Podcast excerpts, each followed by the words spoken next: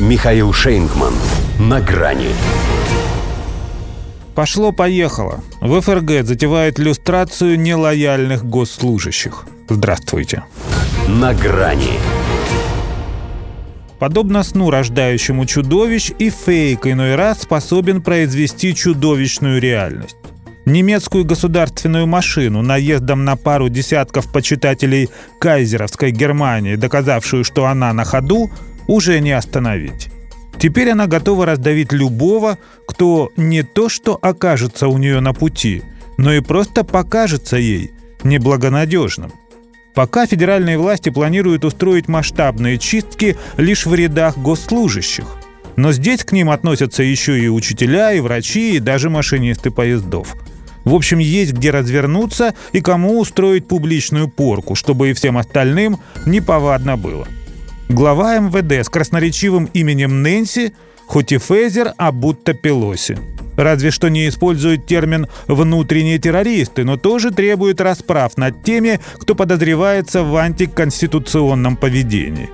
Предложила упростить процедуру их увольнения от госслужбы. Делать это нужно быстро. Анонсировала она, по сути, иллюстрацию.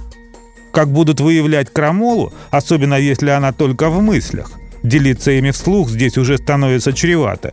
Не сообщают. Но исторический опыт подсказывает, что вполне достаточно доноса. В полицейском государстве это первое дело. Ну а первая партия, которая попадет под раздачу, это альтернатива для Германии. Потому что именно ее представительницу, в прошлом депутата парламента, заговорщики хотели видеть министром юстиции – и не важно, что одна ласточка весны не делает, тут работает другой пернатый принцип. Коготок попал, все птички пропасть.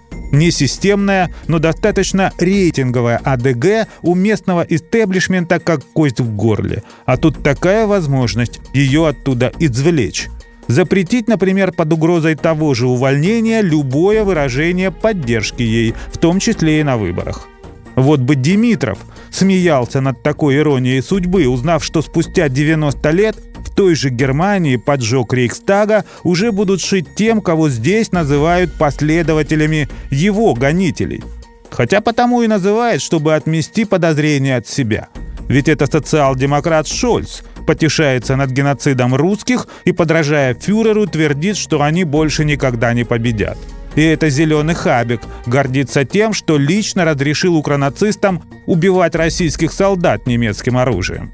Что же касается того, что они гордо именуют заговором, то две винтовки, пистолет, мечи, арбалеты и несколько тысяч евро – это все, чем 25 рейхсбюргеров пытались сокрушить, пусть изрядно поиздержавшийся, но все-таки 200-тысячный бундесвер.